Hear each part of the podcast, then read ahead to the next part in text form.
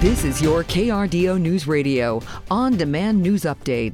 Aurora Fire Department responded to a large structure fire at an apartment building Saturday morning. According to our Denver news partners, the fire started on the top floor of a five story building, and crews tried to fight the fire from the inside initially. After conditions worsened, firefighters fought the fire from the outside. Smoke from the fire was visible throughout the metro area. Thankfully, the complex is still under construction, so no one was in the building and no firefighters were injured. People in Old Colorado City got an early taste of the Christmas spirit. The Old Colorado City Partnership held their first ever tree lighting ceremony, live singing from performers, hot chocolate from Jives Coffee, and of course, an appearance from Old St. Nick himself, all in hopes to bring the community together this holiday season. And event organizers found the Christmas tree they used off an old ad on Craigslist in Woodland Park. The ongoing salmonella outbreak linked to cantaloupe products has expanded to 42 states. Four people have died. The CDC is warning people not to eat fresh or pre cut cantaloupe. One person is displaced this morning after a fire at an apartment complex yesterday. Colorado Springs Fire Department responded to 3165 East Fountain Boulevard after reports of a fire.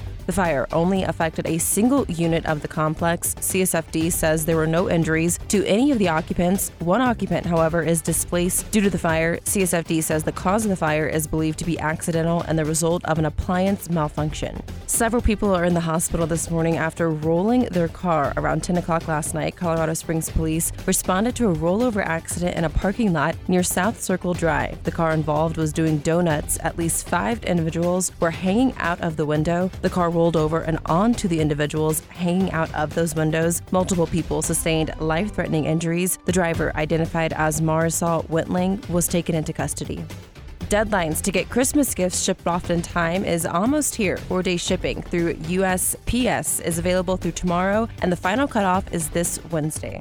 One man remains in the hospital following an officer involved shooting Saturday morning. It happened around 4 a.m. on the east side of Colorado Springs. Officers were trying to locate a suspected stolen vehicle that may have been used in other violent crimes. That's when the suspect in the vehicle attempted to drive away. Officers were able to stop the car. The suspect was taken to the hospital with life threatening injuries. Additional suspects in the car have also been taken into custody. The Resource Exchange held their annual Drive Through Santa event Saturday. The unorthodox Christmas experience is aimed at families with children that have disabilities or sensory differences. The event offers a chance for those kiddos to have a visit with Santa without having the stress of a big holiday event. The Resource Exchange hosts Drive Through Santa every year, and it's free, but donations to the Empty Stocking Fund are appreciated. Quaker Oats is recalling more than two dozen of its granola bars and cereal because of possible salmonella contamination. Visit the company's website for more details.